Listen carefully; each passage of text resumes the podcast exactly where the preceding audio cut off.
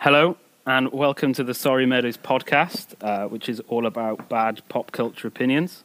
I have been nominated today as the host, uh, Reese, and here with me are uh, Mike, Sammy, and Mel. How are we all doing? Good, Good. thank Thanks, you. So, um, we begin with a reflection of the past year, a year where cinemas shut, we were forced to remain indoors, and New Mutants finally came out to the global response of, eh. The number of wide releases was limited due to the circumstances, with only the winter bringing any trips to the cinema. But with streaming services popular as ever, um, there was still plenty to watch, especially with the opening of Disney Plus in the UK and video on demand becoming an even more accessible and re- reliable resource. And so I'm interested in see what you guys watch this year. Do you watch anything old, anything new, anything bad, anything weird? Mike, any new releases you saw this year? New release I want to talk about is Soul, uh, Pixar's new film. Um, it's a film about a jazz musician who dies a tragic sudden death, and then he wakes up as his soul in the afterlife, and he has to team with another soul to try and get back to his body in time to get to something that he had planned on Earth. And the reason I've chosen it is because I spent the whole year, obviously a year with not many new releases, but I spent the whole year waiting for just that one film to blow me away. And there were other films that I thought were great, but Soul was the first one I thought really hit me in the way that I wanted it to. I thought it was amazing. It just had everything that makes Pixar great. It was really funny. It was an existential nightmare. It was just really well made in general. And I thought it was just an excellent film. I think you guys all saw it as well. Yeah. Yeah. Uh, it's certainly up there with the best of the Pixar films, I reckon. I think it goes alongside Inside Out and Coco really well as well. It's just some modern Pixar films that are just really heartwarming to watch, but also super emotional and Yeah. really sad as well. I think that'd be a I think tough it's just a trilogy really to get good- through. Yeah, I did watch I did watch Coco and then Soul, and I don't know if it is because it, I watched Coco first, but I didn't cry when I watched Soul, which is weird for me. Um, might have just been all like cried out because of Coco. But yeah, See, I've seen Coco and Soul, and I've yet to see Inside Out, despite many people for many months and many years telling me that I should. And neither of them made me cry, uh, which is something I found this year, especially. I've started doing more at films, um, but I have to agree with Mike that Soul is pretty fantastic. I think the visual aesthetics and their unique approach to like uh, their interpretation of the afterlife and like what comes next was really cool. I, I found it quite surreal to watch though because I woke up on Christmas morning and it was 8 a.m. in the morning, you know, uh, and usually I'd run down and open presents and stuff, but no, I was sat in bed with a Pixar, a brand new Pixar film on my laptop, and it was just like, this is so weird because I'd definitely be in a cinema lapping this up, but no, I'm sat at home with a mug of coffee, eating my breakfast, watching a brand, the brand new Pixar release, which was uh, a very weird end um, to the year. so you me. watched this on Christmas Day? Yeah, I got up at like eight Oh, a.m. man. I was I, I set my alarm. Um, I didn't go. I didn't say hello to my parents. I didn't see my family until half ten because now I'm watching Pixar. Go away. I think um, if it was a lesser Pixar film, watching it as its first ever like release at home might have taken away from it slightly, but I don't think it affected this one because this one was good enough. And going back to like the visuals that Sammy said, I think Pixar have just sort of nailed it with their animation now because there's two very different types of animation. This there's the real world where they get sort of settings and all of that that look super realistic and put these really unique looking characters in them, but they fit together really well. And then you've got the other side, which is a bit more out there when they're actually in the afterlife. And they do both. They're both really different, but they're both done really well as well. And I just think Pixar now have how they've got that good at animation is crazy. Especially seeing as you've got Illumination on the other side, who every film they make looks exactly the same and has for years.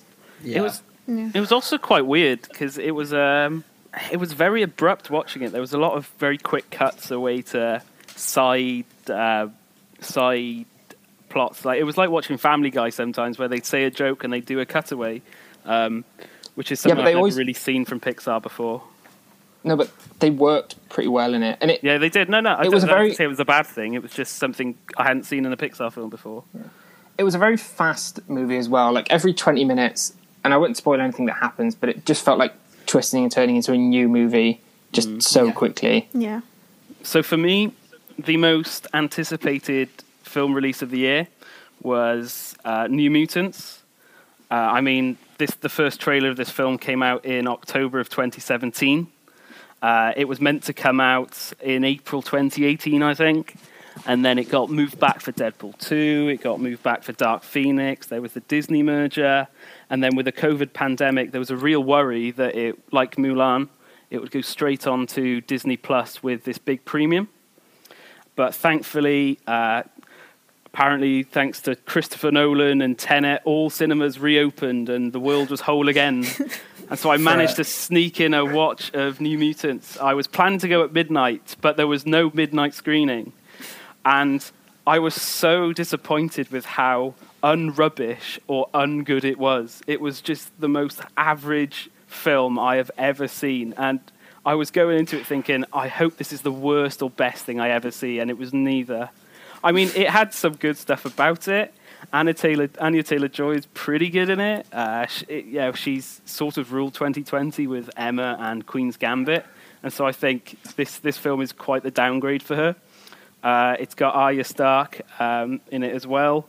Uh, Maisie Williams, who she's she's all right. Uh, her Scottish accent is spot on. Um, but I'm just happy it finally came out, um, and it's something like I don't have to think about it anymore, and I don't have to joke about it anymore. Um, yeah, I, I wouldn't recommend anybody really go and see it. It's all right.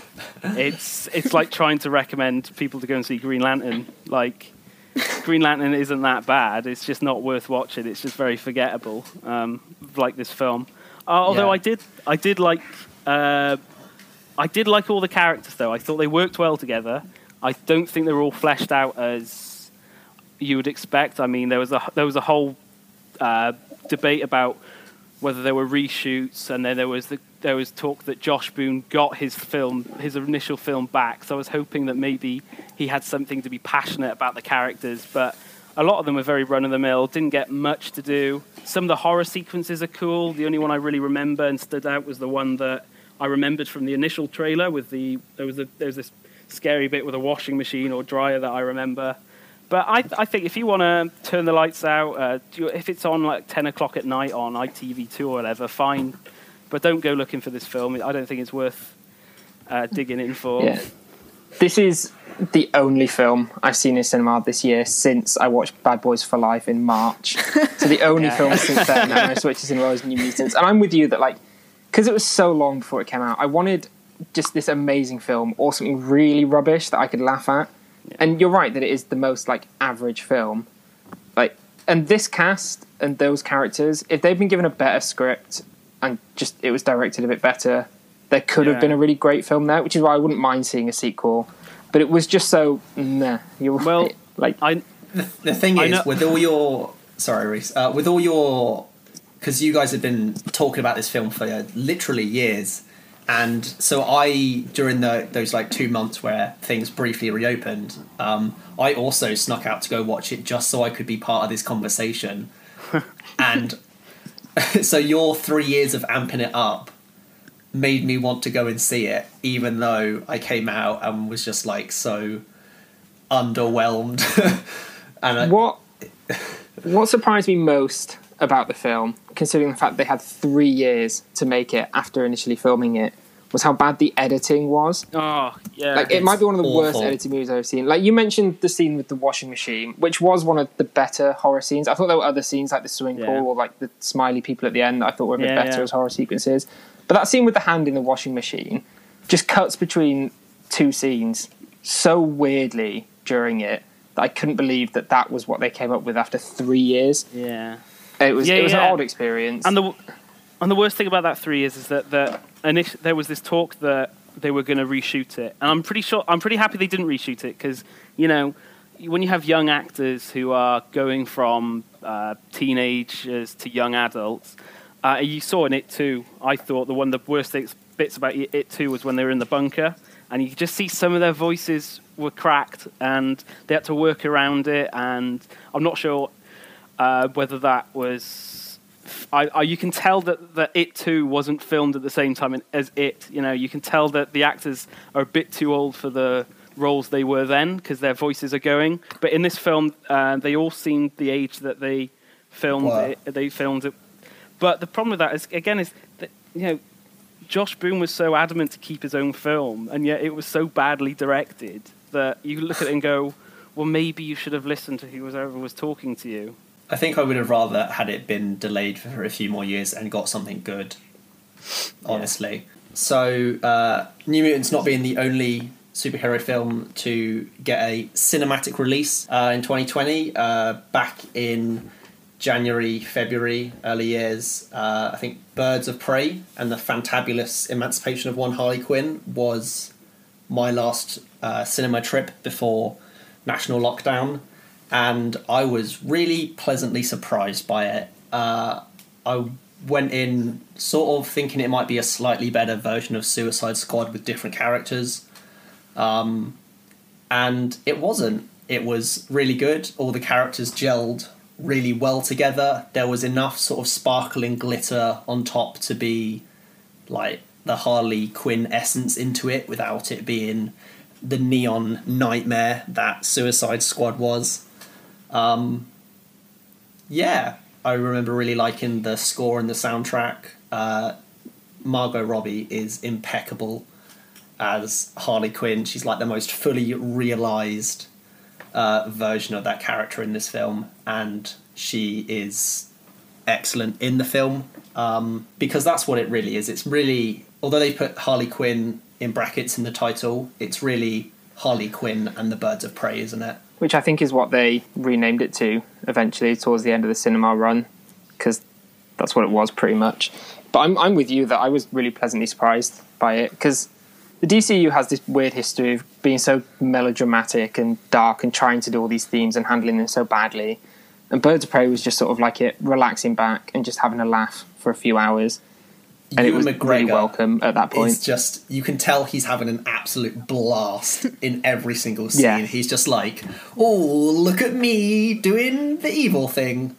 Um, he's and I really think the scenes with him and Zsasz are some of the best in the DCU. I think they're really great together. Yeah, yeah. Um, And I do He- think you're right about Margot Robbie as well. That must be one of the best, like comic book movie castings, Castings ever. ever. Margot Robbie as Harley Quinn, and I hope we keep getting it. I hope they don't kill her off in the Suicide Squad. Who else would you um, top top castings quickly? Suicide. Robert uh, Downey top- Jr., Iron Man, Yeah. there. Uh, basically, the main three of the MCU: Chris Hemsworth, And Thor, Chris Evans, Hugh, Captain Hugh, Jack, Hugh Jackman Wolverine. ca- can I can Yeah, I Hugh Jackman, Wolverine, definitely. can I say um, Dewey Finn from uh, School of Rock? Jack Black was perfect in that film. Yeah. Very, very comic book movie. Um, can I can I point out one thing that I found an issue in the film?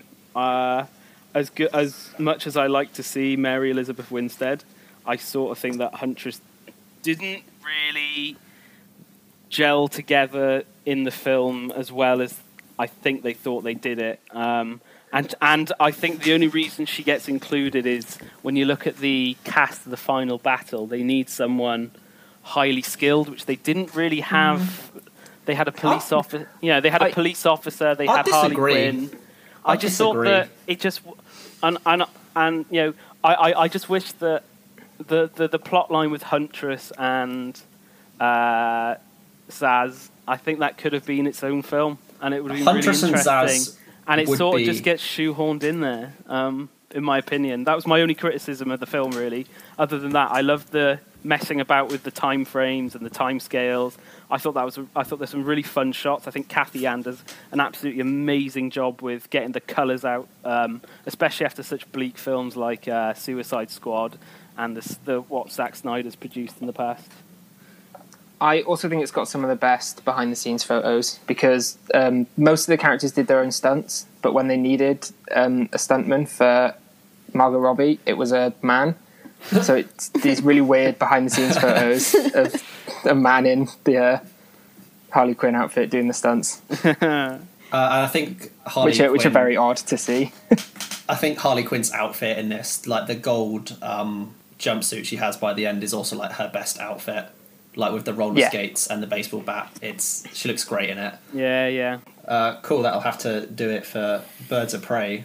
But speaking of messing with time frames, Yeah, a release that a, a film that hasn't actually come out in the UK Film that hasn't yet, come out so yet. Wow. two of us, Technically, none of us, so none of two us of should us have have been seen. able to see. Two, yeah, two of us haven't seen it. I- so I. I I, got my I, sources, you know. I, I pray that um, you Birds of you Prey. are you are yeah. I birds of prey that you guys uh, don't spoil anything because I'm very much Yeah, looking no. forward to this film when Yeah, yeah, it has its 2021 release date in the UK. So, uh, Melanie, would you like to discuss Palm Springs? Absolutely, yes. Um, yeah, so this is a film I actually watched, unlike the two ones we just discussed.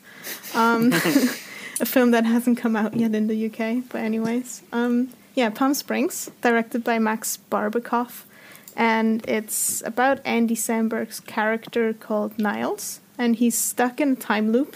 I think that's not too much of a of a spoiler yet. And he meets Sarah Wilder, um, played by Cristin Milioti, and he yeah he meets her. He takes her into the time loop, or she follows him into the time loop, and then you know mischief continues. and it's a romantic comedy, I think we can call it that. And it's actually it is really fun, and I really liked watching it. Um, I love Andy Samberg. It's just one of those films. It's like a bit shorter. It's like ninety minutes. Um, it's very fun. It's very easy to watch. Um, you just sit back, enjoy the ride, and I mean, of course, it feels maybe a little bit like Groundhog Day. I have never seen Groundhog Groundhog Day, but you know, I imagine it feels like Groundhog Day.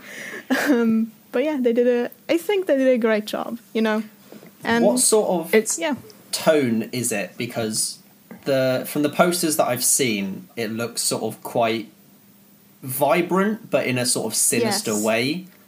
But Oh, you're yes. descri- you seem to be describing something that's a bit more sort of happy-go-lucky and cheerful. So- for me, like you know, sort of the beginning, and then like you know, throughout the film, you do have like many laughs, and it is happy. But of course, like with any romantic comedy, you do have bits that are a bit more sad as well. Okay. And um, because it's also you know a time loop thing, and well, you know. You will see when you watch the film, but you know there might think it- there are a it bit did more get a lot- sinister bits as well because they're you know I, it got I a don't lot know how much I sadder at parts than I expected it to. Yeah, Like it yeah, gets yeah, yeah. really sad at parts. I mean, it gets very. I don't know if I can say existential, but I mean, he is stuck in a time loop for like we don't know how long, and he starts like thinking about his life and what he actually so this wants to is do. another question without obviously spoiling anything for me or Reese. Um, the resolution and the, the or the cause of the time loop and the resolution of like the film. Did you find it satisfying? Because uh, Yeah, I'm a, yeah. a lot of the times in movies like this, I'm just Yeah, not I- satisfied by it at all. You definitely shouldn't think too much about like the whole. I don't know the technicalities behind it, but Yeah, Well, They they explain it well enough for the film that it is. yeah. Okay, I'm sorry, Me- Melanie. You just described it as a sort of existential journey. Um, how would you compare it to the existential journey um, seen in Soul? Is it a very similar? Do they? Is it about learning about humanity, or is it more how to be a better person? Uh, Um, it's not necessarily about like humanity because it's just like these two characters. I mean, everybody else is just sort of always doing the same thing, and they are actually the ones going through it. So they're more learning about themselves, I think. Okay. Um, and yeah, it's just you know you get like you go th- through this whole thing with Andy's character of him. I don't know, just realizing that this can't be it, and that there may be a way out, and that he might not want to be stuck in this forever, and actually continue his life, you know, Uh, instead of being stuck in the I- same day forever. I can confirm that. Said, I just want to throw a in lot as like- well. Uh, that sounds a lot like Groundhog Day. I can confirm. uh, how I just want to throw in as well how impressed I was by the two leads in it because I think they both do a really good job. Like I think I'd only seen Cristin Milioti as the mother at the end of How I Met Your Mother, and obviously she was great in the role, but was wasted for reasons I'm sure we'll get into uh, in, in the future. Um, So, but I- yeah, Andy was gonna- Samberg consistently proves himself as one of the best actors out there, and I think people underrate him because he started with like Saturday Night Live and Lonely Island. People think he's just a funny guy, but you get like this and Brooklyn Nine Nine, and he's so good that he Yeah, consistently impresses me. Yeah, yeah. How similar does his character feel to uh, Jake in Brooklyn Nine Nine? Because that's basically my entire experience of him. So Yeah, but Jake is great, so I'm not saying that Jake's not great, Nine Nine, but um, how similar does his character feel? Because this is sort of like going to be my question. Because I only know him as this sort of com- comedian, basically comedian slash actor. Um, Yeah. So if this is more of a dramatic performance, I actually think. I mean, I might be completely wrong because I actually haven't seen Brooklyn Nine Nine in a while, but I feel like he might be a little bit mature in this film than like Jake Peralta is in Brooklyn Nine Nine. yeah, Um, so he's not that much like he is still a goofball. I mean, it's Andy Yeah. Samberg. He's Yeah. always a goofball. He's- but yeah, He's a lot darker. It's, Okay. it's Yes. Jake Peralta after Jake Peralta has been through loads of not great stuff, Yeah, basically. After, yeah. Um, after he's been through many, many time loops, and some of Well, them weren't Okay. great. Well, perhaps in That- the future, when me and Reese have watched it, when it if, if and when it has its UK release, we'll uh, we'll dive back into it and have a bit more of a spoiler chat. nice, yeah. Now we move on to TV shows we've watched this year. Um, we've all had lots of hours sat at home uh, to fill, and you know, I'm sure we've got into lots of seasons of uh, classics like Game of Thrones and Clone Wars. Eventually, but there's also been a lot of new releases and maybe stuff you've never seen before. And so, Sammy, did, is there anything in particular that stood out to you this year? Uh, yeah, so whilst uh, it was only the second season that dropped this year, uh, I watched all of it for the first time, and that was The Boys, Amazon Prime's masterpiece. Uh, it's. I think one of the reasons why I liked it so much is because we've just had 10 years of Marvel films, which are all brilliant um, for for their own separate reasons and for what they did in terms of world building and like having the internet connected universe.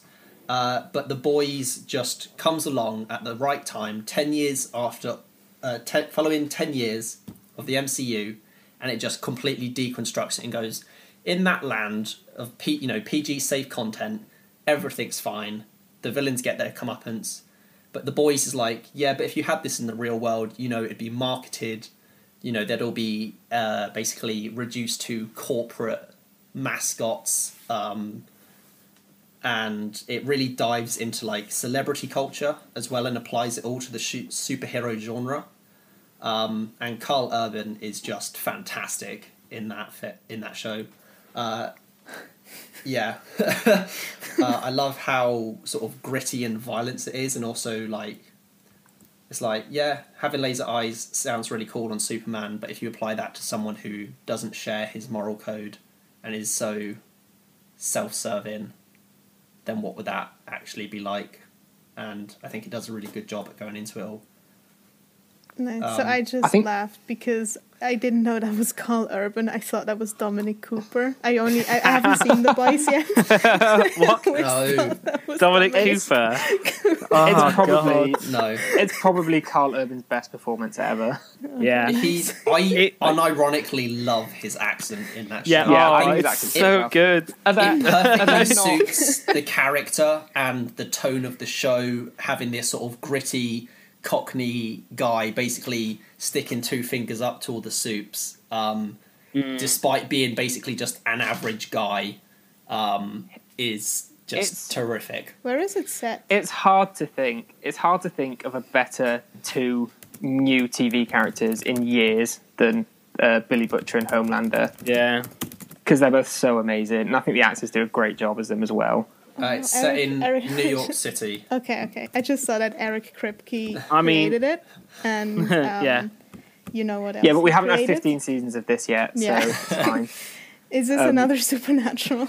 No, Can't No, take this is- another supernatural. Ah, no, I think It's it's quite I- different. No, no. I think if you've watched Supernatural and you move on to the boys, I think you will. F- there is a certain thematic um, Yeah.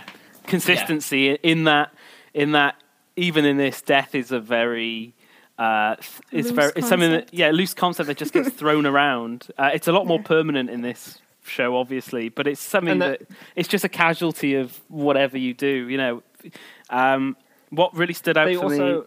they're both really dark and really silly. Yeah, both of those shows. Exactly. Um, two things. Well, f- firstly, that this is one show where uh, I didn't know anything about it two years ago. I didn't. I've never read a comic about it. I've never followed it. I didn't really know what's going on. Yeah. And all it took was that first trailer of, and it's not a spoiler, but where his girlfriend gets run over at the side of the road. The trailer. It was like. Um, it's like watching the trailer to Sausage Party, where it was Oh, such God. a no, no, no, no, no. Don't but, but, no, no, remind but- me of that but film. Just, no, no, no, no. Just, remem- just but remember the trailer and how it completely deconstructed this the notion of uh, happy children's animation. The trailer did anyway with this horrific kitchen scene. And I thought, yes, I want to go and see that film. It wasn't as it wasn't a very good film, but with this show, as soon as I saw as soon as I saw that roadside scene, I thought I have to watch this. And the more I watched it, the more and it was one of those those shows where you sat down and think, oh, I have a really good idea for a show where superheroes are really violent and they get their comeuppance and they're they get away with stuff. They're not actually good. They're overpowered. They have collateral damage. And I thought, damn, it's already been made. And I just thought, it's such a great and it's show. probably the best possible version of it as well. Absolutely. I find it really interesting, Sammy, that you described Homelander as what if Superman, but with a twisted moral compass. Because one thing that stands out to me in The Boys is that it's quite a hard show to watch in that you don't know who to support. Because I'd say Mm. most of the characters are quite awful people. Yeah. Like, I think there's only one character in it who's a good person, and even she's not great. Uh, what about Huey? Huey's not that great. Oh no, Huey won't starts go great, but I he's won't- starting he to starts go great, less but great. He does he does some awful things pretty Right. quickly. Yeah, I think that. That I won't the- get into, obviously, but So yeah, as great as Karl Urban is in the role of Billy Butcher, uh, his counterpart in the show, uh, the superhero Homelander, played by Anthony Starr, uh, has also got to be up there for one of the best new TV or film characters of all time. Um, and I've loved having my face deep faked onto him by you guys. Sam Lander. Uh, his Um, his he's so scary yet so funny. And He is, he's so yeah. his his like annoyed expression is the most terrified thing terrifying thing I've ever seen on television. Simply because you know that uh, he, he's just going to turn his eyes on whenever and just kill a load of people, just because that's what he's see, like. You really see, especially in season two, um, how unstable and volatile and also like alone he really is. And it's such a testament to the show that at times I do feel pity for him because it can't have been easy, like, uh, without spoiling it for Melanie, like, how he gets fine. to where he is. It's There I think yeah. I, I think that's a testament to Anthony Starr as well, though that he can do all of that. 'Cause, like I was already familiar with Oh. him from Banshee, but then his performance in this is just on another level entirely. And like the plane scene in Yeah. season one, which obviously I won't go into what it is, is probably one of the best TV scenes in years. Yeah, oh, and that's absolutely. mostly down to how good he is in it. Like the He's- amount of different characters he has to play in that one character is so good. And there is there is one scene in season two where he gets to act on his own. Who I which I think if if that doesn't win him an Emmy, I'll be very disappointed because that scene is it's it's not even like a great scene. He's just amazing in it on his own, and he's having Yeah. so much fun. And I can't imagine having to play it's such crazy a that the terrifying exact creep. scene you're talking about. Yeah, exactly. It's such a weird scene, but I just thought if if you're going to show the Emmys a reel to pick a film, uh, pick an actor to win an award, I'd show them that because man, he's just puts he's just pushed the boundaries there. I think he's great. Yeah. The boys is. Right. And then, very uh, good. and then Auntie, and then Aunty Donna got to kill him, like in their first episode.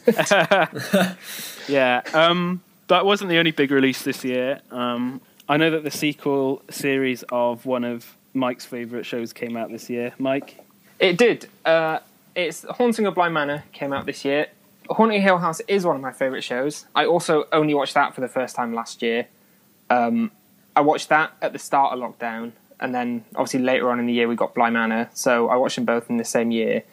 And I love horror. Horror is my absolute favorite genre, and I think Mike Flanagan is probably one of the best people working in the genre at the moment because he really gets that horror's not just about how scary it is; it's about the characters in there as well. And both Yeah. Hill House and Bly Manor, they're very different stories. Like Hill House is a lot more of a horror, and then Bly Manor is more of a romance, I'd say, just with a lot of horror aspects in there. And they're both so different, but they're also both just so good. And his attention to detail, like being able to look in the background in any scene and just find hidden scary things in almost every shot is incredible. He's got loads of the same cast in both of them, and they all play completely different characters in both, and again are great. And I think just seeing them together, so close together, and seeing how different they are, but also how they share all the same great qualities, is a really good example of what makes it such a good show. So they're not. It's not uh, one story over two seasons, is it? No. They're separate shows, No, it's- aren't they? They're anthology yeah, it's sort series. of it's going to be an anthology show where every season is a different thing. So like the first season is Haunting of Hill House, based on the book by Shirley Jackson, and then Haunting Yeah. of Bly Manor is based on Turning the Screw by Henry James. So I assume sort of each season is going to be based on another classic horror book, but he puts Yeah. his sort of own twist It- to them. It sort of reminds me of that a board game called Betrayal of um, uh, the Betrayal of Hill Try House. Hill House. Yeah. Oh, Betrayal! Yeah, House of And- Haunted Hill. Yeah, yeah, Yes, and yes, so that's no, yeah, and so you know you you you devise characters, and then depending on how you move in the game, different scenarios pop out. Um, Um, and it, and Fun I, fact about that game: I've never played a game where I wasn't the betrayer at the end. It's just always just ended up played that I a was the betrayer. I, I've just it's such, never it's played such the a fan, game. Yeah. I think it's such a fantastic game, a great and, I, and yeah. I think that this series brings everything that I feel playing that game into a TV series. The suspense of what's going to happen next, the fact that you feel that you're having an effect even though you're not. You know, the Betrayal is a very structured game. So I know you get choices to to make, but ultimately the game dictates what you do. Um, there's also that that awful set of dread in every single episode that. Um, yeah, and, and you, I don't- and this never know me- where it's going. I, I Yeah. you know I, I I I have read the book. I have seen films, other films based on it, but you still look at it and go, "Oh my god!" Like, uh, I I just I don't I don't want to watch because it's like I it's just the suspense is quite high all the time. Yeah, I I, Yeah, I that's- gotta that's say a- I I hate horror movies. I never until this year I hardly ever watched horror films and Hill House and Bly Manor make me like want to watch more horror films. I was going to was say because I'm not good. A massive avid horror fan either. Because really I just good. Yeah, I and don't it's like, like being scared. um, I mean, I can recommend you a website that shows you where every jump scare is. There aren't even that many jump no, that would scares. ruin ruins the whole point. No, I don't know, it doesn't. I, I think. I think that Mike Flanagan is a really good director to jump into for people who aren't fans of horror, though, because even if you don't like the horror aspects, he puts so much character into every story Yeah. that he makes Yeah, yeah, definitely. that, like, they're just so watchable anyway. Because you want to keep watching for the characters, even if you're going to be shutting your eyes for fifty percent of it. or like putting Yeah. it on mute for a few for for a few But minutes. that's And definitely like because he. He uses jump scares really well as well because I think jump scares can be really cheap. But there's one scene in specific in Hill House that I won't spoil because it completely got me. But it's probably the best jump scare in years Ooh. Mm, because it's so well Okay. done.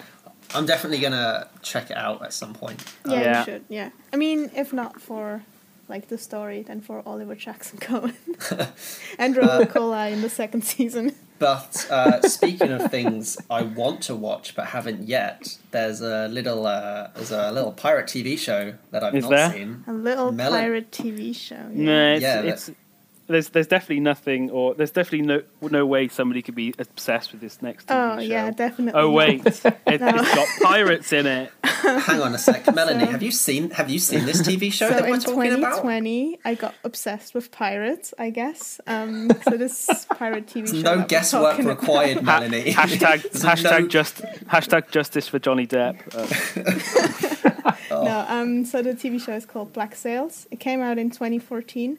It is for me, it's the discovery of 2020. Though there were some others as well, of course. But yeah, um, no, I was absolutely obsessed with it. I there's like 38 episodes. All of, are about an hour long. I watched all of them within 10 days, and then after four days of finishing them, started a rewatch. Oh, that's excellent. When I was not watching it, I was obsessing about it on Twitter. um, and yeah, I just think it has one of the best characters in TV history, which is Jack Rackham, Um, it has one of the best TV show finales in TV history because it just Oh. beautifully wraps up the whole story. Like there's always a red thread Mm. throughout all four seasons, and like, it beautifully wraps that up. And everybody, like every character's conclusions make sense. Yeah. And So has the Yeah. show Can I- finished yeah. now? Has it like yeah, yeah, wrapped yeah. up There, so there's there were four four seasons, um, and yeah. So on a rewatch, it's even better because they start things in season one that will be important in the finale. That Yeah. they will like wrap up in the finale in Uh, season how four. I don't suppose it's uh, in any way um, historically accurate in parts, or, or is it just No, no, or is it just inspired by like different bits and pieces? Because yeah, I quite yeah, yeah. like my pirates, um, So- and I did a lot of research during my A levels for some reason into like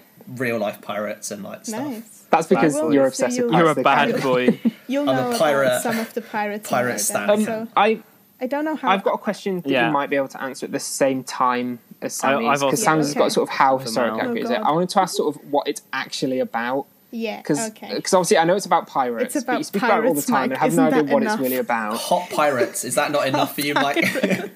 so like, Hot is it about like as Sammy said, is it like properly historically accurate or is it like a No, new no. story that they build around? Because I know So- there's some fictional Pirates. characters. Let it, uh, let Yeah. it finish. Let it That's answer. alright, go on. Bloody So hell. let me speak. um, there is. Uh, so it's based on some Treasure Island characters, or Yes. I think most of the main characters of Treasure Island. I've never read Treasure Island. Oh, you should. It's one of I the own. best I've books never ever had written. a pirate face. I'm having my pirate face now in my mid twenties. so there's some Treasure Island characters. There's Captain Flint. There is Mm. John Silver, um, Billy Bones. Those are the ones I think that are in the book. Yes. And then some of the other pirates. I mean, there's some completely fictional characters, but then some of the other pirates are based on real life pirates. So Jack Rackham existed. Um, there's Charles Vane is gonna show up. Ben Hornigold. Um, Yeah. Is he in is it? he? Ooh, I don't know, but Teach. I- so Edward Blackbeard. Teach. Yeah. Well, I, I'm very excited for you to read Treasure Island now. Okay. It's my Um, second favorite book of all it's- time. So yeah, I one- it's expect a re- only good Yeah. things. Yeah, about but that's. it. I, I think this is a both ways because um, this is uh, Black Sails is such a good supplementary piece to Treasure Island. Um, the characters are so well done in the TV show uh, Yeah. from the book that if you are a massive fan of the book, I am a you massive can't, fan. You can't help but get very excited when you see these guys turn up. Uh, likewise, I think um, to get more uh, yeah, to get more characters from Black Sails uh, and see them where they came from is very interesting because you'll see the inspirations for their characters. Um, I also think the cast in uh, Black Sails is ridiculously done, It's amazing. Rid- ridiculously good. Um, yeah. So my, I got- mean, I, I, I mentioned Jack Rackham. Um, Yeah. Toby Schmitz ma- does a, an, a tremendous job. I love him. Yeah, it's, so also got um, it's also got Maggie Smith's son in it, isn't it? yeah, Toby Stephens. Stephens. Yeah, Who he's, are- he's Flint. Yeah, yeah. Oh. Yeah. I also I 'Cause forgot I- to mention when you mentioned Rack, Jack Rackham, you also have to mention Anne Bonny, who's also in this, and their Oh. relationship is perfect. It's so well done. It's amazing. But yeah, Yeah, it's about I have pirates. one more question. I have one more question about Yeah. casting. Um, if they were to make a sequel to Muppets Treasure Island Oh, and do the plot of Black Sails, do the plot of Black Sails in it, which Muppet would you have be Jack Rackham? Well, it's kind of a prequel, isn't it? So I that's already um, that's already messed up. Pretty sure Black Sails is a prequel. So that is. Yeah, um, So Black it'd be a Sails is prequel to Muppets of Treasure So you the- want to you want to tre- the Muppets Treasure Treasure Island prequel? Yeah. Muppets I mean- Treasure Island, also the best Muppets film. Yeah, but it's Like- got to be a trilogy. It would have to be a Muppet with fluffy black hair, I guess. Oh my. g-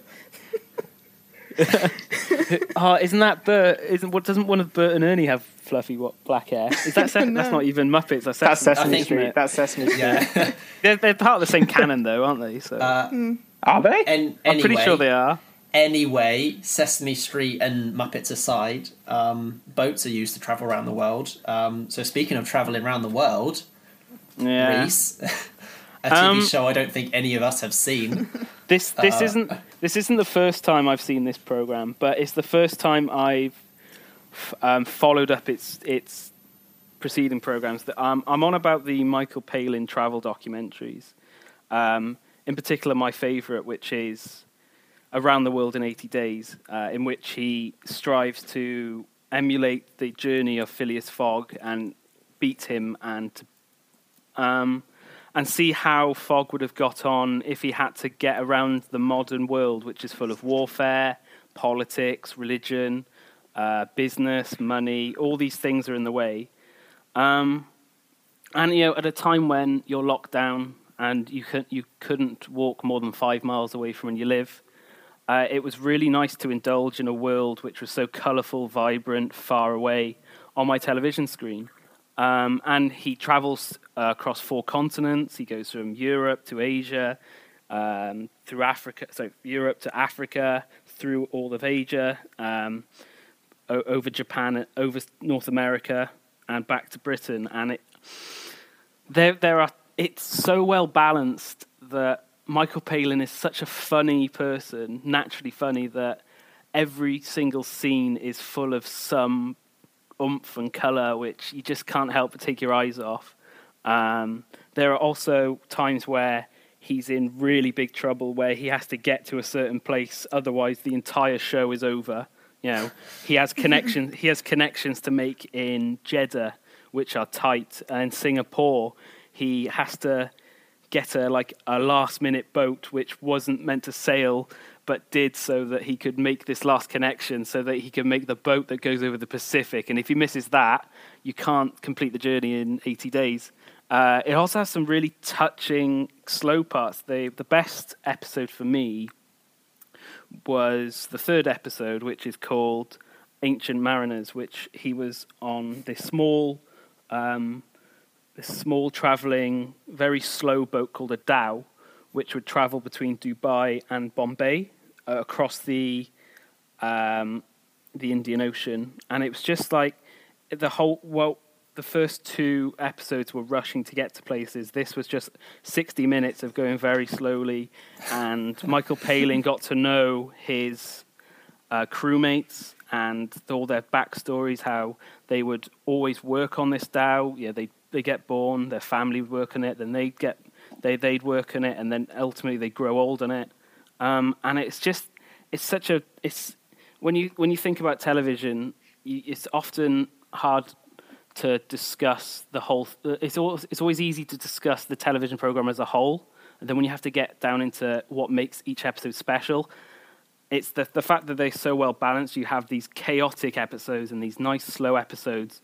Uh, another example is when he has to cross the Pacific, which is just uh, thousands of miles of sea, same scenery. How do you make that into an entertaining sixty minutes? And Where you have Michael Palin. yeah, exactly. yeah, that was it. that was something I Um, was going to ask. I'm I'm glad you mentioned like the comedic side because I was going to make sure to ask because like often nature documentaries don't try to go for a particularly fun tone. Often they're a bit more serious. But like obviously Michael Palin's known for Monty Python, which is really oh, silly. Oh, so okay. so Well, yeah, I, I- was going to make sure I- to ask like I if he put like his sense of comedy into his travel documentaries or not. Yeah. So it's good to hear that you did. I Well- So I a imagine bit that it's a concept over that's much more fun if Well- you're having a bit of a laugh with it. Yeah, he, he's so well. He's so good because he's very good at making the documentary not about him, and so the way he engages with everyone around him Yeah. is what really makes the show. I mean, he wasn't even the first choice. I'm pretty sure Noel Edmonds got approached to do this and turned it down. And you just think, can you imagine going around the world with Noel Edmonds? and you're thinking, there's no. And then and it's not just the fact he's funny. He's he, he gets this good advice at the start to say if you're gonna if you're gonna try and interact with people, don't try and use their language because you're just gonna muck up. And so he has to navigate through his posh, um, classic Oxbridge English through all these different situations, and he's brilliant I at caught, it. I caught a bit of one episode. I think when he was in, uh, I think it was around Singapore. Um, Yeah, Or he was just come down from Everest.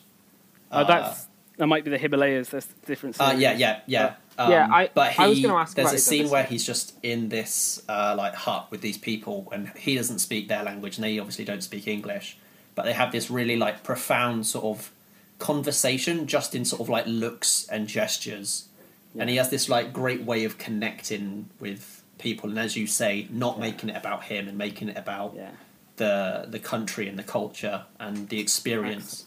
Absolutely. And what Palin does is that he brings these places to your TV screen uh, in a way that I I've never seen another travel documentary do.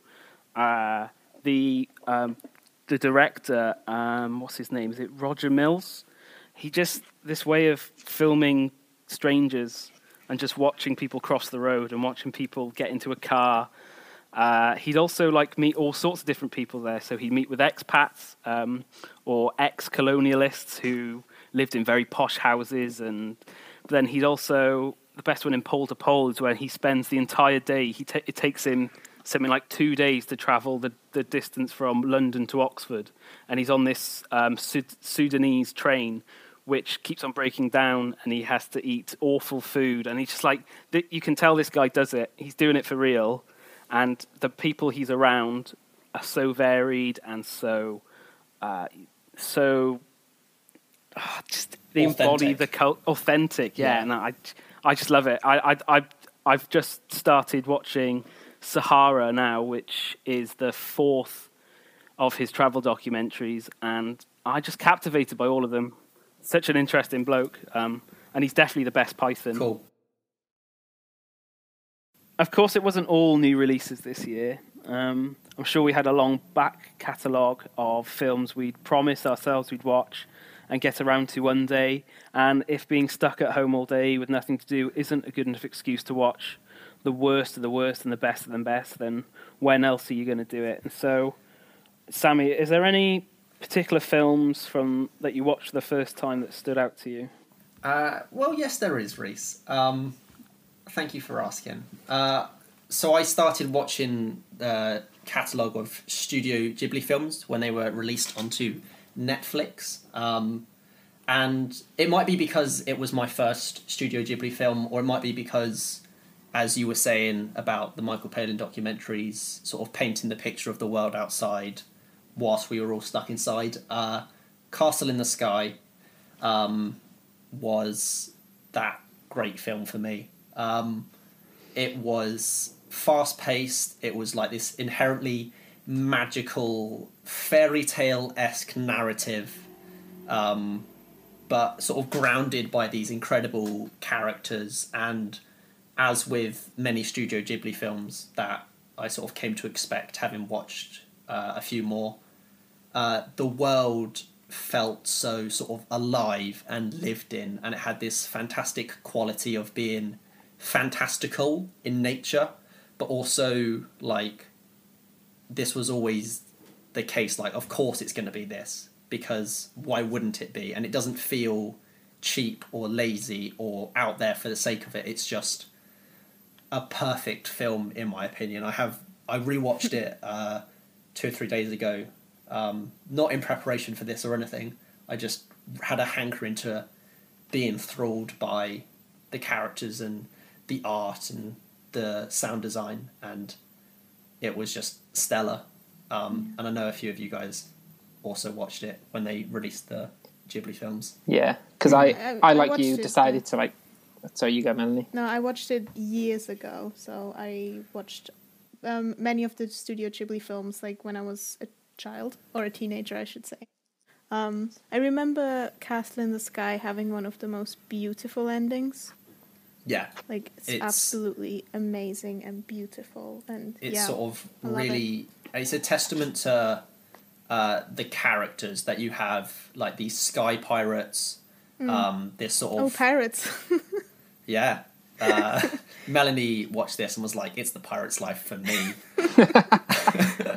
um, that you have like these sky pirates you have government agents you have um, this sort of fallen uh, empire uh, and these sort of almost godlike denizens with sort of technology that's sort of nigh on being close to magic.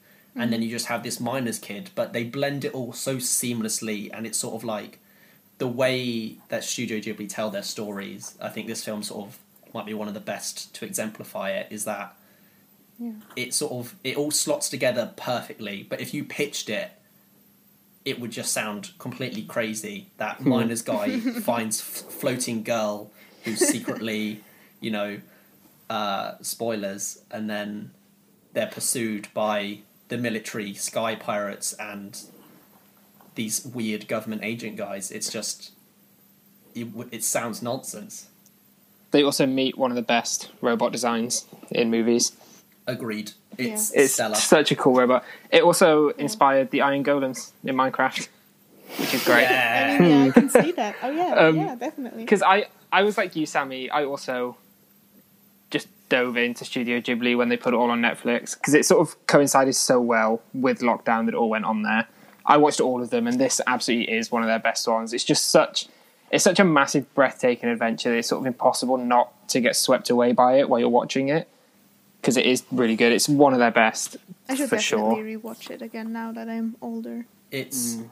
I just had this hankering to. I've had this hankering to rewatch it for like the last two months, and then also wanting to watch like all my Christmas films in December, um, and a lot of like horror films around October and sort of a bit of November, and I was so glad when I just sat down and I just put it on. And I was just like, oh my god, this is just so incredible and like so many different levels and layers, and the world feels so alive and vibrant despite you only really visiting like one town and an army base. Um, the whole world feels like so alive, and yeah, I really liked it. Do you um? Yeah. Do you know the tagline for Castle in the Sky, or at least the one that's on Letterboxd? Because it's Uh, it's a pretty appropriate one. A I sky don't. that levitates.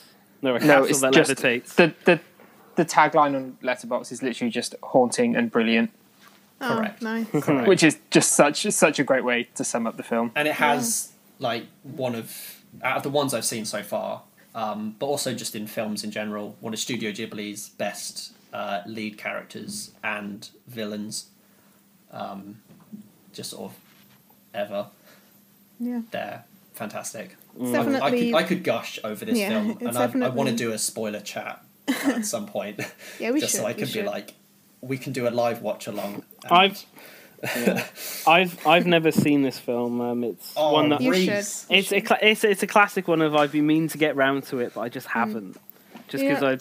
Yeah. I, I I keep on adding other stuff to my watch list ahead of it. Um, is it is it a film that that engulfs you in niceness, or is it does it have very does it have very sharp, sad undertones that you go, Ah, oh, okay, think so. It's quite a fun. It's sort of weirdly action packed. Um, for like, if you listen to the score, again, uh, it doesn't feel like it would fit, but it does. But you have all these great action set pieces, and they're so varied.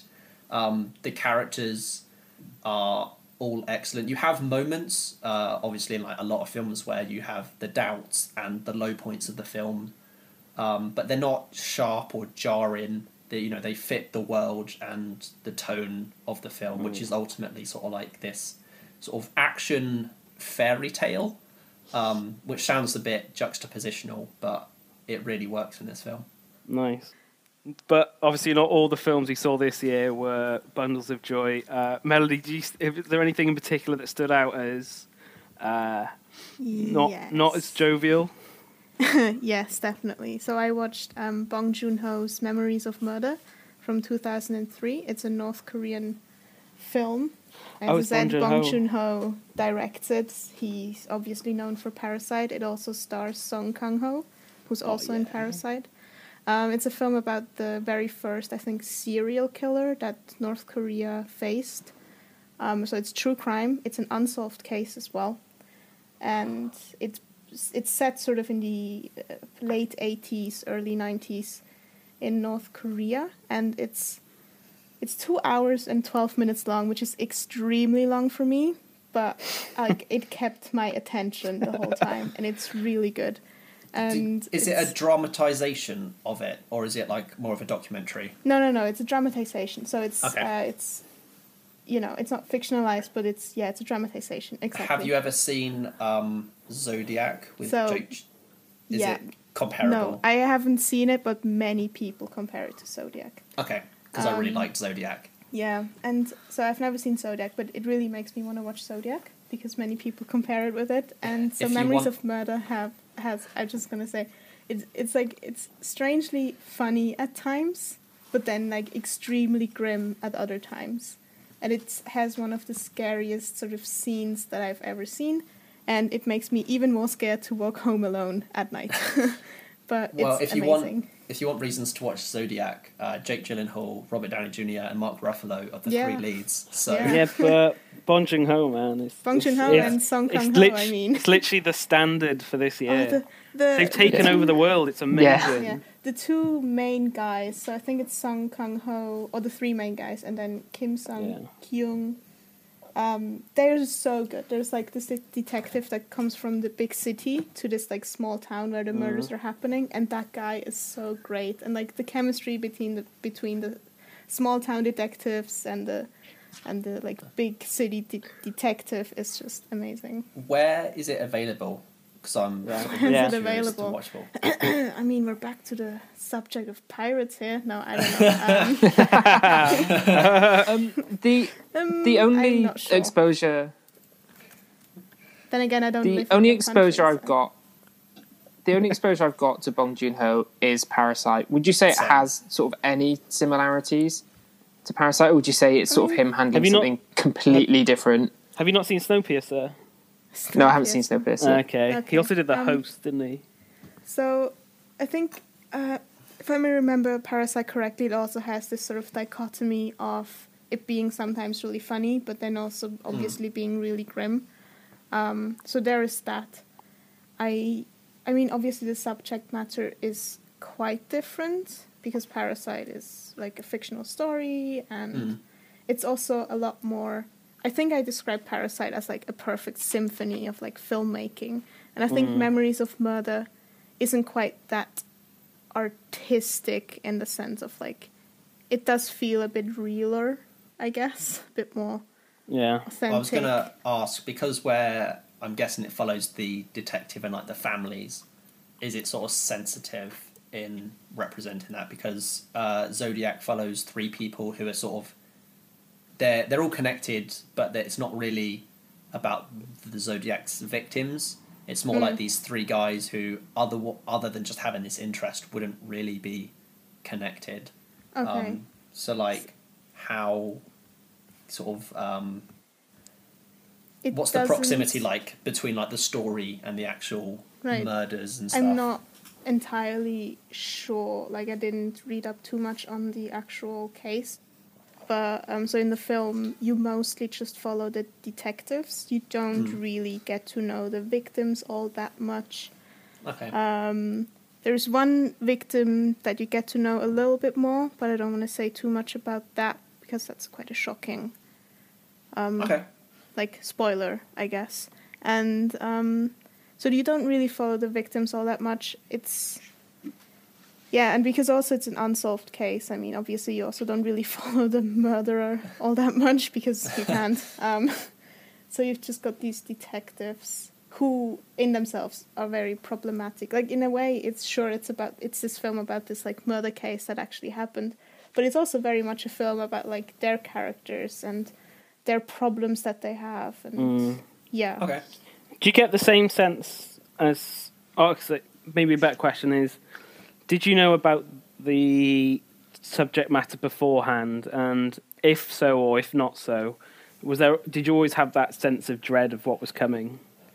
No, so I didn't know it was going to be about a real murder case or a real serial serial killer case. Um, the the subject matter, like you're not being, I don't know, like it starts with somebody was killed and they have to Okay, investigate yeah, it. yeah. So like there's no guessing that this is going to be about a murder or anything. Like it starts Okay, with yeah, yeah. that. And Okay. yeah, and anybody who would know about this um, true crime case would immediately, I guess, Yeah. like realize that it's about this. I, I'm very happy that you brought this film up because it, yeah, Parasite really, hopefully broke that trend of looking down on foreign Mm. language films. Mm. Yeah, Yeah. the fact that the fact that there is a foreign language category at the Academy Awards Yeah. is something. You go, well, that that's there, so it restricts it restricts who gets to see what, and the fact Yeah. that that now Parasite has led people to uh, expand their uh, potential filmography is so great, um, Hmm. and I've really enjoyed watching uh, his films this year. Especially, I think the host, as crazy and as weird as it is, is such a great like. uh, if that came out, if I saw that when it came out, I would be all over it. Um, and Snowpiercer is a, a great, great film. Yeah. Which Snowpiercer that I understood 50% of because I didn't have subtitles. anything.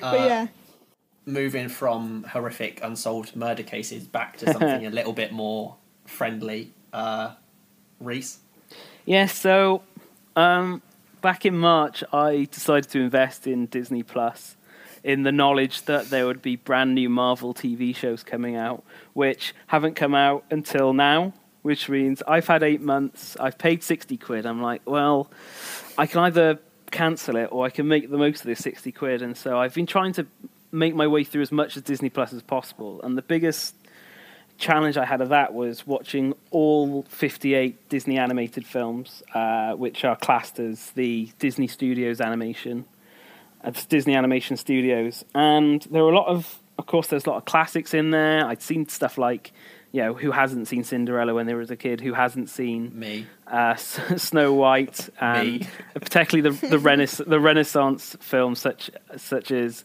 Aladdin Me. and Lion Me. King, Pocahontas. Jesus I've not seen. I've not Yeah. genuinely not Hold seen on, so- any of these films. And Not so even I was- Lion I- King. But I've not even but seen I Lion was King. I was I was really surprised at the amount of films I'd never seen before. I'd never even heard of. There's a whole host of wartime films, but I always got this sense of right. I want to get through the big. Well, I, I want to watch the big ones, which means I have to get through the lesser well-known ones. Oh, fine. If I want to get as soon as I finished like Sleeping Beauty, I was like, fine. I've got to get my head down so I can reach Aladdin Also now because Sleeping that's Beauty. but that's like 30 years worth of film. But I was really surprised that I found this absolute gem. Um, and the the one that stood out the most to me was the Aristocats. It just screamed out at me. I was very worried because the the previous film that I watched, Jungle Book, was Walt Disney's last film. And so this is really much a beginning of the I think they call it the Bronze Age where they don't have Walt Disney anymore. Um, Wolfgang Reitherman really is in control, who was a great Disney animator. And I was just taken aback by how lovely this film is. It's, it, it, it, I'm a sucker for um, hyper violence and really uh, intense issues. But when a film just engulfs you in delight and comfort, uh, and if you put if you put ten plus cats on a screen, I'm going to love the film. Yeah, yeah. Um, it's a very simple, ridiculous plot where there's these, these cats trying to stop a butler steal the inheritance that an old woman is trying to give the cats. And you're like, why do the cats need money? Why is she giving the money to the cats? And it's just like, it's so stupid, but I don't care because they just get dropped into the middle of nowhere in France and they just meet all these wonderful characters. There's this brilliant shot of them just walking as geese, and I just like stood there going, I'm I'm in I'm in ecstasy here. This is great. I'm in so I'm I so happy. watching this. Um, Reese is in uh, heaven. yeah, and then sorry, sorry, and then then out of nowhere comes Scatman freaking Crothers, man. I mean, uh, Dick ha- Dick Hallorann from The Shining is in there. Yeah, he's just like it's it's Scatman. Uh, it's just he just I just got engulfed in it. I remember watching Uh, it this it's- year as well and f- finding it fine, but it didn't really click for me. Um, but I will say Ah, that yeah. um, "Everybody Wants to Be a Cat" is an absolute tune. It, Oh, it's it's Oh, it's such a good slaps song. and yeah. It's oh, it's so good. Yeah, I, you- I think I, re, I I think the last time I watched this film, it was definitely on VHS. So that's how long ago. Yeah, Melanie. And you know- I, I- I haven't I haven't seen this. and it's you know it's got it's got such a great voice cast. I mean, it's got Eva um, Eva Gabor as as the Duchess, which is such a great cast. It's got Phil Harris, you know, um, Sterling Bear, Holloway. Little John. Such a great voice for um, Thomas O'Malley, who is what who is a top tier Disney character. I mean, he's he's such a it's, it's a cat. It's such a presence on screen. And again, and I said, um, this is such. Uh, this is such like a knock in the teeth for someone like Tom Hooper who didn't know how to get a film about singing cats right. yeah, mean, I, I it's was gonna not ask hard. You, I was going to ask you about that because I wanted to ask what the soundtrack is like and if it holds up. Because obviously, when I hear singing cats, I think Yeah. of that other film in which Well- the soundtrack was mostly quite horrific. Well, it's ingrained Um, Whereas the in. cats was first. Well, it's ingrained. yeah, I'm aware jazz. of that. I'm aware of That- the cats. as well. I feel the the the the soundtrack sort of um, it has a very jazz. Uh, Upbeat vibe to it. it has a very jazz centric vibe to it. I mean, it starts it starts with a with a cat playing on a piano, playing random random tunes. Like if that doesn't set the tone of what the music is going to be like, and then it again, um, as soon as Scatman Crothers and the ja- and that jazz band come in, you just like I just it complete was the best scene mu- in the that- film for me. Like, I, it might just be because I've never been Absolutely. that into cats. Like, I don't. And it's, not just- that. It It's- wasn't. It, it Oh, might so be there's a bit of- wrong Wow, opinion. can't But this- that. yeah, but, but this this this film really epitomised my watch through in that there are so many overlooked Disney films really that got get get they don't because you've got the massive Renaissance films and you've got the old Dumbo and Bambi, who which have been watched over and over. You get like little gems like the Aristocats. You've got um, the Great Mouse Detective. yes, the Great is another Mouse Oh, great Detective is film. Yes. excellent. Yeah, Uh, but okay, Do you know what I mean? so you've there's one and you've thing got- though. Isn't Aristocats just a little bit offensive? Yeah, it's a little bit sketch in places. You have like one of the There are some characters is uh, literally just called Chinese cat, um, and the Yeah. depiction Yeah. is Oh. not great on screen either. Um, uh, I will. Yeah, We will, we will they're not that. great. Then But, it, yeah. it it is a downplay to the film. Um, but if you're that, I was quite engrossed. but it, it, it's so- never like at the Mm. character's It- expense. It's it- just it- a bit caricature in the style that it's drawn. Yeah, it's Hmm. it's it's they should have known better. But it's not like it's not made a big deal out of. They're not like the butt of any jokes as a result of it. It's just the it's Yeah, just how they've drawn. It's them. not. Um, Yeah, So exactly. it's not as and it's problematic as like it- some other it- films have been. Well, well, the other one, the other one to point out is um, the Siamese cat in um, Lady and the Tramp, which. Oh, in this this film has. Oh, a- see, I thought that was a- I thought that was Aristocats. No, no, no. The, although this film does have uh, a one recurring character from Lady and the Tramp, uh, Jock the Scottish Terrier is. It makes a cameo appearance in this film, so that's pretty cool. I just think this, Nice. What- this, this engulfs. Uh, if if if you ever need any motivation to go and watch classic Disney films, this this for, this film for me has everything in it. It has a strong voice cast. The art is so beautiful and colourful, and it makes characters out of uh, just just you know animals with which look they look so normal, but they get so much character with the writing and the drawing. Um, Well, moving on.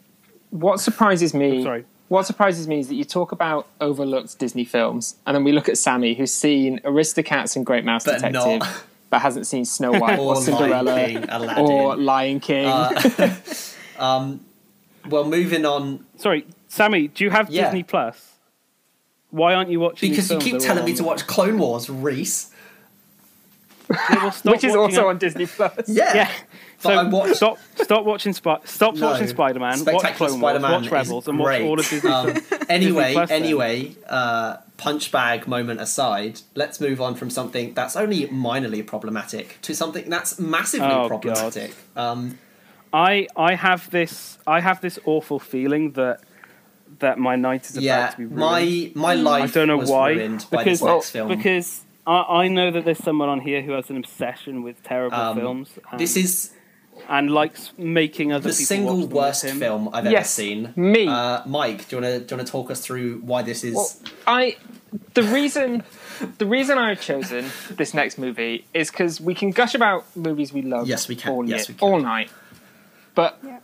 talking about movies I loved doesn't sum up fully my 2020 watching experience. we watched because so much I also trash. watched a lot of terrible movies in 2020, and I dragged you guys along for the ride over Discord, and we dived in to the horrid side of filmmaking of Netflix teen movies, originally starring Noah Centineo, then we moved on to other Netflix teen movies.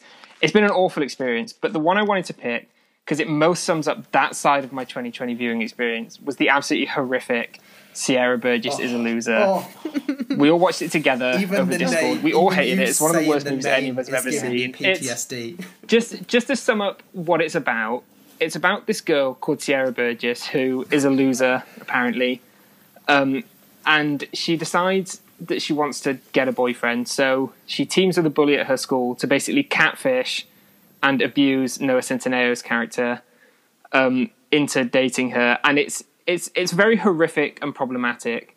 But it also just has so many of the teen movie tropes that I saw a lot last year, and I feel like it's worth sometimes talking about the worst of the the- worst when the it comes to films, and it's it's hard to I get think worse the than Sierra single Burgess. worst Yeah. uh, element of the film, and not having all these problematic things that she does, like through the course of the film, to get with Noah, it's that by the end of the film, she's not punished for any of those things specifically. Yeah. There's like the classic, uh, you know, misunderstanding, and then it's all revealed, and there's like those five minutes of where she's really sad, but the actual things she does to get there, like kissing him when he doesn't know that it's her kissing him Her, and yeah. like pretending to know sign language and then she doesn't so it's just like it she's never called out for any of those things and so by rewarding her at the I end like it those Yeah, really validates it, yeah it validates the behavior Yeah. and Yeah. it's just unacceptable because it's so Yeah, problematic it's, it's one of the worst things about how the movie is made is that it kind of tries to get you on her side, Mm-hmm. and we were all while watching it, we were all adamantly like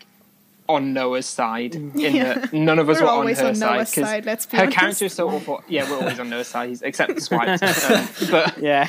but he's it's just it's so weird that the film because if this had been a film about this character doing these horrible things and they'd and done they it their in comeuppance for it the like in the light that she was doing horrible Yeah. things, then there might have been something redeemable here. But the fact that they want us to be on her side, and the fact they try and get us to team up with her and like approve of what she's doing is really awful. But I think it sums up the tropes of all the teen movies, like trying to get people to date you in problematic ways, all Yeah, the yeah. cliches. Yeah, yeah, okay. Um, like they've all got the same structure, and I think this is as sort of cliche of those teen movies you get, but also I- combined with just the most abhorrent behavior like Yeah. methods of writing it possible. I I when when I thought about this film, I couldn't help but think back to. Do you remember the reaction when Cuties got put onto Netflix. No. And the yes, and the there was this there was this like attack that it was a really paedophilic, gross, crude sort of exploitation of little girls, and I completely disagree. And, and I just can't believe that people have a go at a film like that when such a film like this is on Netflix. I mean, I never. and not only that, this, I, I'm this not, is a Netflix original do as well. I, yeah, yeah. I, I, I'm never one for censoring material and telling people not to watch stuff. But this is probably the first film. Well, actually, no. It's it's one of two films that I've seen on Netflix, and I've come got come come out of it thinking Netflix should be ashamed that this is on their well yeah it's it's the single worst it's such a film I've vile. It it's it's such a vile, crass, unfunny, predatory, and disgusting hour of hour and a half of film. is- And, it and is I- really I, bad. I, and just judge it. I I just judge people who who watched this and said I like this. I just I I get the day before I I watched Swiped, and I thought that was appalling and disgusting. And another film that I thought Yeah. should not exist. But then I watched this and thought, you know what? Also Swiped has starring a, Noah Swi- Centineo. yeah, Swiped Swiped has alright. no. But then I, I finished Sarah Bitch. I thought Swiped has a case. Swiped has a case. Okay, so so we're going to put a pin in our uh, stream of hatred for this contemptible film, uh, and trying to end on a positive. We're going to dive into some of the things we're looking forward to starting uh, or watching in the next week or so. Uh, Melanie, anything you've got planned or in your head to watch? Yes. So I'm trying to watch a film every day for this year. And Oh. I think so I think tomorrow I might be watching The Fast and the Furious. Yes, yes, great. Which one? That's a great So, yeah, franchise. Very excited underrated. For that. Which one? The first one, so like The first. and Oh. the Furious, See, I know, I know that people say that it doesn't get good until the more actiony ones, but I think the yeah. first one's great. Yeah. Vin Diesel is actually good in the film, and that is very it's, rare. it's very much it's very much Point Break with cars. and you know, and you know, when when you do watch Fast Seven and um, what's his name, Paul uh, Weller, Walker. is it Paul Walker. Weller? Yeah. Paul Paul Walker. Walker. And when Paul Walker, you know, when they have that montage at the end of the seventh film, you, it goes all the way back to the first one. You're like, oh god, I remember how different and great these films Yeah, were. it's It's it's, such so a good worth watching them all franchise. just for how emotional the ending of Seven is. It's a really underrated franchise. Like it's a franchise that is dumb, but it knows it's dumb, and it pretends it's good. dumber than it Yeah. is, which is great. Yeah, so I'm excited for Uh, that tomorrow. Mike, what are you what are you thinking of getting into? Um, I finally finished the Godzilla franchise, so I'm going to move on to the next big franchise I've been meaning to watch for ages, and I'm going to finally watch the Hellraiser films because I think it's the one Yes. big horror slasher franchise I haven't seen yet, and I've seen none of them. I know nothing about them except for Pinhead, and I'm really excited to dive into them because I feel like once I've seen them, I've seen all the big franchises, and I can really dive into the smaller stuff. I don't think I know that you watch a lot of horror films, but I don't think you've seen a more varied um, series of films than Hellraiser.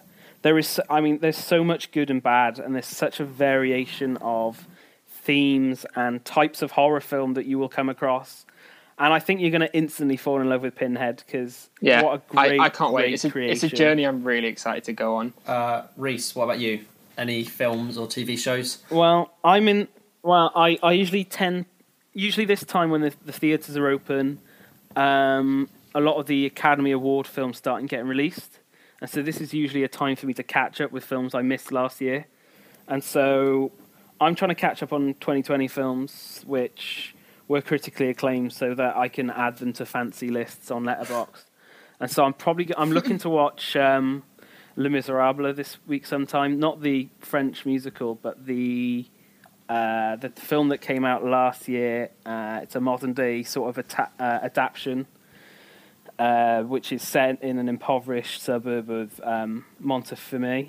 Um, and you know, it it uh, follows a local anti-crime squad, and I'm just really the the race issues that will come up and see how it adapts uh, the the very tragic story of the book, I imagine it will, in a modern, very, uh, very uh, hostile environment that is the modern day France. Is I'm I'm looking forward to it. Um, I've been meaning to watch this for a long time.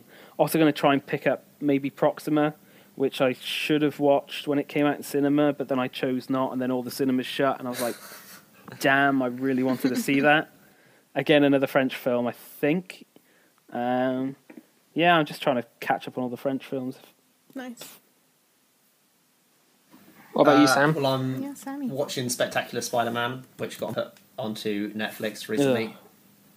Just it is- incredible. One of the best versions right. of Spider-Man ever put to screen. I'm gonna Uh, to it's not the best. with Mike here, Reese. I'm afraid. Uh, well, from what I've seen so far, I'm really enjoying it. I'm not really familiar, and it, it just gets better of as it goes. As, as sort because it does so many I'm not, character arcs. like, I'm not too gets better as it familiar. I'm gonna not too familiar with like a lot of Spider-Man's rogues gallery in the way that I am sort of with Batman's, and I suppose like a lot of people are.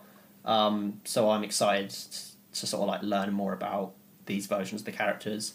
Uh, but also, I am going to start my Doctor Who watch uh, the classic series. Uh, I'm going to try and do uh, a story a week, um, which I'm very excited for. Um, Mike, That's going to be an interesting Yes, it years Mike, long I'm journey. sure Mike- it will. Yeah, Mike, I've, I've uh, watched yeah. you, Mike, um, logging them on Letterboxd like once a week, and I always like, I'm always intrigued to actually watch them because I'm a big Doctor Who fan. But film wise, I think I'm gonna pick up my Studio Ghibli watch because I sort of I put it on pause for a little bit. I watched Ponyo last night, um, which was very sweet, Mm. uh, and also I think I might give Birds of Prey another watch tonight. Um, yeah, yeah. Um, are there any films in 2021 that you're Uh, really a looking forward bunch. to? I have no Uh, idea what's coming out. Uh, most of the same ones that I was looking forward to in 2020. uh, no, Yeah. no Time to Die. I'm really excited to. I watched every single Bond film in a really quick space, Uh, leading For up to no that very reason. first release. then they, then it got delayed the day after I finished them, Also- it's- it's And been you years rewatched since them all then. again. Looking forward So I to cannot wait for that um, movie. Death on the Nile. Um, s- the Suicide Squad looks like a lot of fun. Um, Yeah. the Snyder cut, I cannot wait for because I expect it to be a trash fire. But I just, I I'm- just want to see what it's like. I just want to see how that Snyder Um, is going to turn out. Uh, I can't wait for Dune, which I think Uh, will be the Lord I'm of the Rings of this generation. Excited for Last Night in Soho because it's been a while since we got an Edgar Yeah. Wright film, and he's Yeah. always Yeah. great. Mel, So there, There is an untitled Ben Schwartz and Sam Rockwell comedy. I'm not even sure if that's coming out in 2020. I don't think that's coming out. And also- Is, is that is that what it's going to say on the poster when you go to the cinema to see it? It's what it Untitled says Ben on Schwartz and Sam And Rockwell also- comedy. And also, I can't, Already- I can't, I can't, five stars. I can't wait for the biggest um, kaiju event in the history of cinema, which is the God- cinematic debut of Clifford the Big Red Dog. Clifford. Well, thing is, we're getting Clifford the Big Red Dog in the same year as Godzilla vs Kong, which I'm unbelievably hyped for. But Godzilla vs Kong, not Clifford. Which means Clifford entering the MonsterVerse isn't Uh, that but I'm, you know what? I'm also.